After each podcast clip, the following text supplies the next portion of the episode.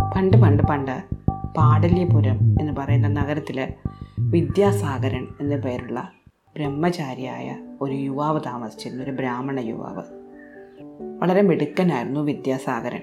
അയാൾക്ക് ഒരുപാട് വിദ്യാഭ്യാസം വേണം എന്ന ആഗ്രഹമുണ്ടായിരുന്നു. അങ്ങനെ എന്തെങ്കിലുമൊക്കെ വിദ്യ അഭ്യസിക്കണം എന്നുള്ള ഉദ്ദേശത്തോടെ അദ്ദേഹം ദേശാടനത്തിന് പുറപ്പെട്ടു. ഒരുപാട് കാലം നടന്നിട്ടും യോജിച്ച ഒരു ഗുരുവിനെ കണ്ടെത്താൻ വിദ്യാസാഗറിന് പറ്റിയില്ല. അങ്ങനെ അദ്ദേഹം വളരെ വിഷമിച്ചു. വളരെ വിഷമത്തോടെ അങ്ങനെ നടന്ന വിദ്യാസാഗരൻ ഒരു മനോഹരമായ താഴ്വരയിലെത്തി.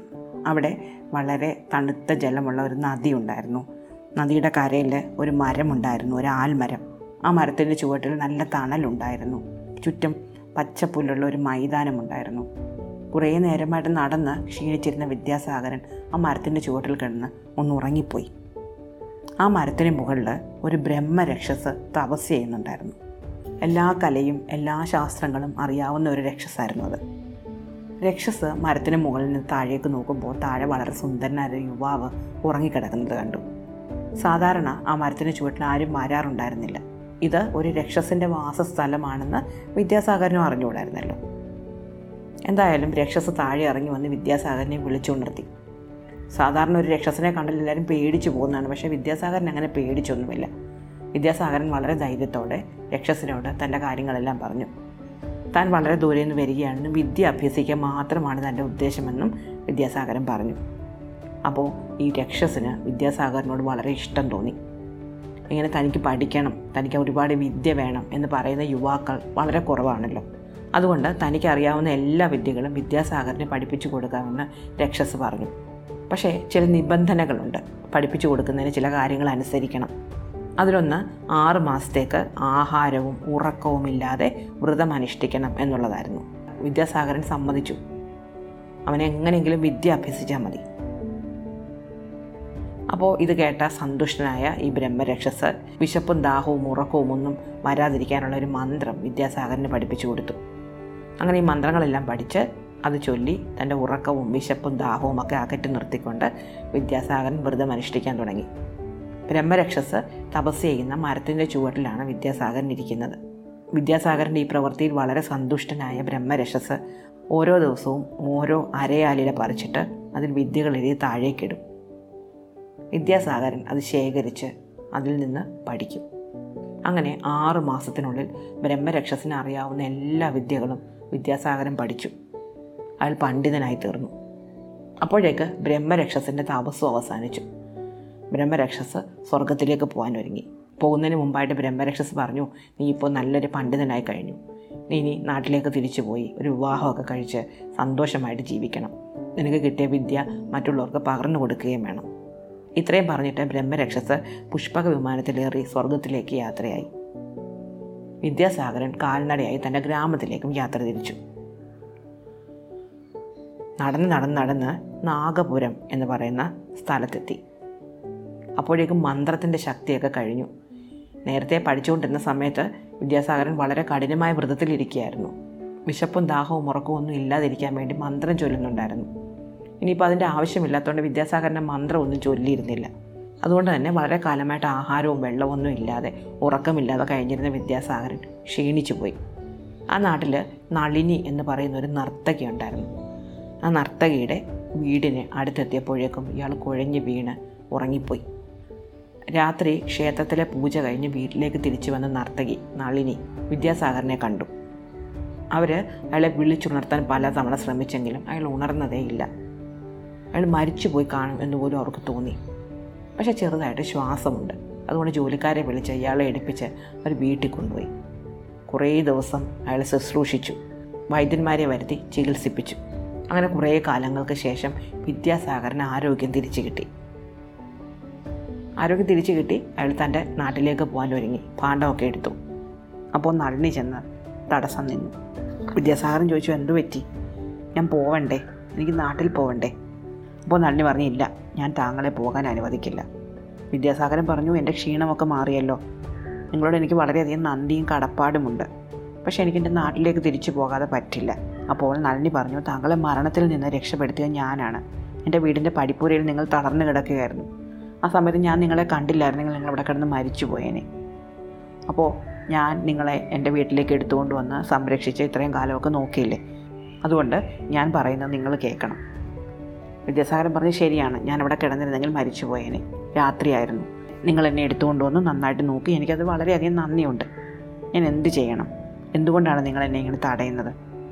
നന്ദി പറഞ്ഞു ഞാനിവിടെ ഒറ്റയ്ക്കാണ്. നിങ്ങൾ വന്നപ്പോഴാണ് എനിക്കൊരു കൂട്ടുണ്ടായത്. അതുകൊണ്ട് നിങ്ങൾ എന്നെ വിവാഹം കഴിക്കണം. അപ്പോൾ വിദ്യാസാഗരൻ പറഞ്ഞു അയ്യോ നളിനി അത് പറ്റില്ല. കാരണം നിങ്ങളൊരു ശൂദ്ര സ്ത്രീയാണ്.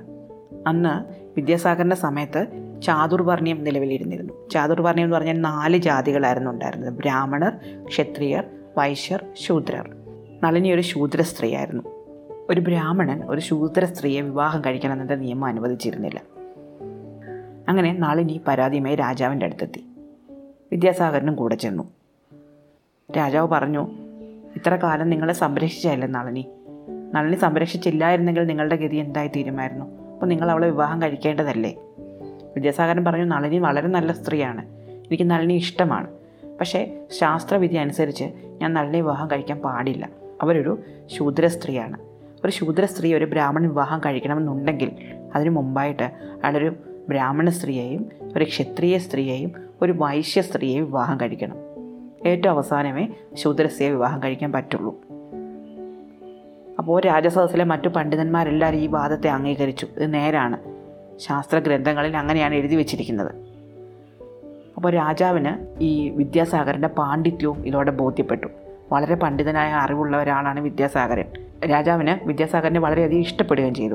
അതുകൊണ്ട് അദ്ദേഹം തന്റെ മകളായ ചന്ദ്രലേഖയെ വിദ്യാസാഗറിന് വിവാഹം കഴിച്ചു കൊടുത്തു. രാജാവിന്റെ മകൾ എന്ന് പറയുമ്പോൾ ക്ഷത്രിയ സ്ത്രീയാണ്. മന്ത്രികുമാരിയായ ലളിതാംഗിയെയും ആ രാജ്യത്തെ ഒരു വൈശ്യപ്രമാണി കച്ചവടക്കാരന്റെ മകളായ ചന്ദ്രവല്ലിയെയും വിദ്യാസാഗരൻ വിവാഹം കഴിച്ചു. അപ്പോൾ ഒരു ബ്രാഹ്മണ സ്ത്രീയെയും ഒരു ക്ഷത്രിയ സ്ത്രീയെയും ഒരു വൈശ്യ സ്ത്രീയെയും വിവാഹം കഴിച്ചു കഴിഞ്ഞല്ലോ. പിന്നീട് വിദ്യാസാഗരൻ നളിനെ വിവാഹം കഴിച്ചു. അങ്ങനെ വിദ്യാസാഗരന് നാല് ഭാര്യമാരായി. വിദ്യാസാഗരന് ബ്രാഹ്മണ സ്ത്രീയിൽ വരരുചി എന്നൊരു മകനും രാജകുമാരിയായ ചന്ദ്രലേഖയിൽ വിക്രമാദിത്യൻ എന്ന മകനും വൈശ്യ സ്ത്രീയിൽ ഭട്ടി എന്ന പുത്രനും ശൂദ്രപത്നിയായ നളിനിയിൽ ഭർത്തൃഹരി എന്ന മകനും ജനിച്ചു. അങ്ങനെ വിദ്യാസാഗരന്റെ നാല് മക്കളിൽ ക്ഷത്രിയ രാജകുമാരനാണ് വിക്രമാദിത്യൻ. കാലം കുറേ കഴിഞ്ഞു. വിദ്യാസാഗറിന് മരണം അടുത്തു വന്നു. അദ്ദേഹം തന്റെ നാല് മക്കളെയും അടുത്ത് വിളിച്ചു. എന്നിട്ട് തന്റെ മൂത്ത മകനായ ഭർത്തൃഹരിയുടെ മുഖത്തേക്ക് നോക്കി കരയാൻ തുടങ്ങി. ഇത് കണ്ട മറ്റ് മൂന്ന് മക്കൾക്കും വളരെയധികം സങ്കടമായി. അച്ഛന് തങ്ങളെക്കാളും കൂടുതൽ സ്നേഹം ഭർത്തൃഹരിയോടാണ് അതുകൊണ്ടാണ് അവനെ നോക്കി കരയുന്നത് എന്നാണ് അവർ കരുതിയത്. പക്ഷേ ഭർത്തൃഹരി പണ്ഡിതനായിരുന്നു. ഭർത്തൃഹരിക്ക് എന്തുകൊണ്ടാണ് അച്ഛൻ കരയുന്നതെന്ന് മനസ്സിലായി. അദ്ദേഹം പിതാവിനോട് പറഞ്ഞു അങ്ങ് വിഷമിക്കേണ്ട. എനിക്കുണ്ടാകുന്ന മകൻ അങ്ങയുടെ മോക്ഷപ്രാപ്തിക്ക് വിഘാതമായി തീരും എന്ന് കരുതിയാണല്ലോ അങ്ങ് കരയുന്നത്. എനിക്കൊരു മകൻ ഉണ്ടായാൽ അങ്ങയ്ക്ക് മോക്ഷം കിട്ടില്ല. അവൻ ദുർവൃത്തനായിരിക്കും. അതെനിക്കറിയാം. അതുകൊണ്ട് ഞാൻ ഒരിക്കലും വിവാഹിതനാകുകയില്ല. അഥവാ ഞാൻ വിവാഹിതനായാൽ തന്നെ ഒരു പുത്രൻ ജനിക്കാതിരിക്കാൻ ഞാൻ എപ്പോഴും മുൻകരുതലെടുക്കും. ഇത് കേട്ട ജ്യേഷ്ഠന്മാർക്ക് തങ്ങൾ തങ്ങളുടെ പിതാവിനെ വെറുതെ സംശയിച്ചല്ലോ എന്ന് സങ്കടം തോന്നി. എന്തായാലും വിദ്യാസാഗരൻ സന്തോഷത്തോടെ മരിച്ചു. അദ്ദേഹത്തിന്റെ മരണത്തിന് ശേഷം ഭർത്തൃഹരി രാജാവായി. വരരുചി തപസ് ചെയ്യാൻ പുറപ്പെട്ടു. അങ്ങനെ എനിക്ക് ഒരു ദിവസം വളരെ തപോനിഷ്ഠനായ ഒരു ബ്രാഹ്മണൻ സ്വർഗത്ത് പോയി. സ്വർഗത്ത് വെച്ച് അദ്ദേഹത്തിന് ഒരു മാമ്പഴം ലഭിച്ചു. ആ മാമ്പഴത്തിന് ഒരു ദിവ്യശക്തി ഉണ്ടായിരുന്നു. അത് കഴിക്കുന്ന ആൾക്ക് ഒരിക്കലും പ്രായമാവുകയില്ല. ബ്രാഹ്മണന് ഇനി പ്രായമാവരുത് എന്നൊന്നും ആഗ്രഹം ഉണ്ടായിരുന്നില്ല. അദ്ദേഹത്തിന് അതുകൊണ്ട് ആ മാമ്പഴം അദ്ദേഹം രാജാവായ ഭർത്തൃഹരിക്ക് സമ്മാനം കൊടുത്തു. ഭർത്തൃഹരിക്കും. പ്രായമാകരുത് മരിക്കരുതെന്നൊന്നും ആഗ്രഹമില്ല. അതുകൊണ്ട് ഭർത്തൃഹരി ആ മാമ്പഴം തന്റെ ഭാര്യയ്ക്ക് കൊടുത്തു. പക്ഷെ ഭാര്യ ആവട്ടെ ഭാര്യയ്ക്ക് ഒരു സുഹൃത്തുണ്ടായിരുന്നു. ഒരു കുതിരക്കാരൻ. ആ കുതിരക്കാരന് കൊടുത്തു. കുതിരക്കാരന് എപ്പോഴും യൗവനം ഉണ്ടാകട്ടെ അയാൾ ചെറുപ്പക്കാരനായിട്ടിരിക്കട്ടെ എന്നാണ് ഈ ഭർത്തൃഹരിയുടെ ഭാര്യ വിചാരിച്ചത്. എന്നാൽ ഈ കുതിരക്കാരന് ഒരു കാമുകിയുണ്ടായിരുന്നു സുന്ദരിയായ ഒരു ദാസി. അയാൾ ആ മാമ്പഴം ദാസിക്ക് കൊടുത്തു. ദാസിക്ക് ഈ മാമ്പഴം ഇത്ര വലിയ വിശിഷ്ടമായ സാധനമാണെന്നൊന്നും അറിഞ്ഞുകൂടായിരുന്നു. കുതിരരായതിൽ നിന്നും ചാണകം വാരി മടങ്ങുന്ന ദാസി ചാണകക്കുട്ടയിൽ ഈ മാമ്പഴം വെച്ചു. വീട്ടിൽ കൊണ്ടുപോയി കഴുകിയെടുത്ത് തിന്നാമെന്നാണ് കരുതിയത്.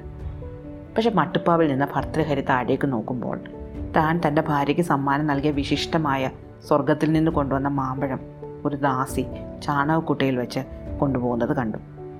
അദ്ദേഹം ദാസിയെ വിളിപ്പിച്ച് ചോദ്യം ചെയ്തു. അപ്പോൾ പേടിച്ച് പേടിച്ച് ദാസി ഈ മാമ്പഴം തനിക്ക് കുതിരക്കാരൻ തന്നതാണ് എന്ന് പറഞ്ഞു. ഉടനെ തന്നെ കുതിരക്കാരനെ വിളിപ്പിച്ചു.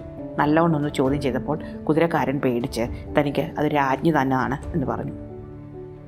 അതോടെ രാജ്ഞിയും കുതിരക്കാരനും തമ്മിലുള്ള സൗഹൃദത്തിന്റെ കഥ എല്ലാവരും അറിഞ്ഞു. ഇതറിഞ്ഞ് രാജാവിന് വളരെയധികം വിഷമം തോന്നി. അദ്ദേഹത്തിന് ലോകസുഖങ്ങളോട് ലോകത്തിനോട് തന്നെ വിരക്തി തോന്നി. രാജ്യം ഉപേക്ഷിച്ച് പോകാൻ അദ്ദേഹം തീരുമാനിച്ചു. തന്റെ ഭാര്യയെയോ കുതിരക്കാരനെയോ ദാസിയെയോ ശിക്ഷിക്കാനൊന്നും അദ്ദേഹം മുതിർന്നില്ല. അവരെല്ലാവരും തന്നെ വിട്ട് അവർക്ക് ഇഷ്ടമുള്ള ജീവിതങ്ങൾ ജീവിച്ചുകൊള്ളാൻ അനുവദിച്ചിട്ട് അദ്ദേഹം കാട്ടിലേക്ക് പോയി. അങ്ങനെ ഭർത്തൃഹരി കാട്ടിലേക്ക് പോയതിനു ശേഷം വിക്രമാദിത്യൻ രാജ്യഭാരം കൈയേറ്റു സഹോദരനായ ഭട്ടി അദ്ദേഹത്തിന് മന്ത്രിയായി തീരുകയും ചെയ്തു. അങ്ങനെയാണ് വിക്രമാദിത്യൻ മഹാരാജാവായത്. അദ്ദേഹത്തിന്റെയും ഭട്ടിയുടെയും സൗഹൃദത്തിന്റെ കഥ തന്നെ വളരെയധികം പറയാനുണ്ട്. ആ കഥ ഞാൻ അടുത്ത ആഴ്ച പറഞ്ഞു തരാം.